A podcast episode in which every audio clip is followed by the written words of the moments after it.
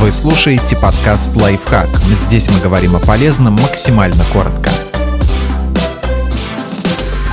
Как сажать чеснок осенью, чтобы получить хороший урожай? Оптимальное время сентябрь или октябрь, когда температура грунта составляет примерно 10-12 градусов, а заморозков не ожидается еще хотя бы две недели. Как сажать чеснок под зиму?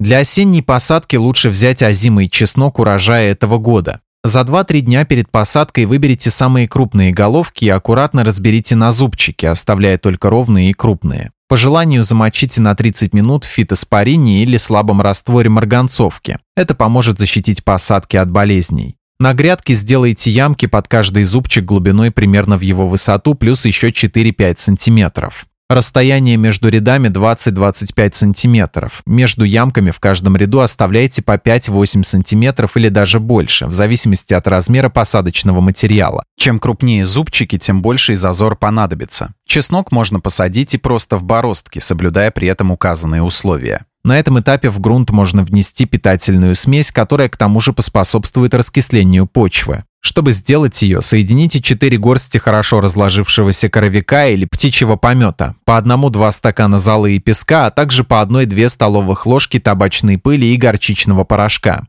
Добавляйте средства понемногу в борозды или лунки при посадке, чтобы слой был не больше сантиметра. После внесения питательной смеси разложите зубчики по бороздкам или лункам, но не вдавливайте слишком сильно. Засыпьте грунтом. Если в ближайшие недели не будет дождей, немного поливайте раз в 7-10 дней. Перед наступлением заморозков покройте грядку с чесноком, смешанной с компостом землей, чтобы слой получился не меньше 5 сантиметров. Сверху добавьте убранные под зиму с грядок и клумб растения. С наступлением весны, когда сойдет снег и все подсохнет, уберите укрывной слой из зелени. Аккуратно разрыхлите грунт между бороздками с чесноком. Если осадков мало, поливайте примерно каждые 2-3 дня, чтобы земля не просыхала полностью, но и не заболачивалась.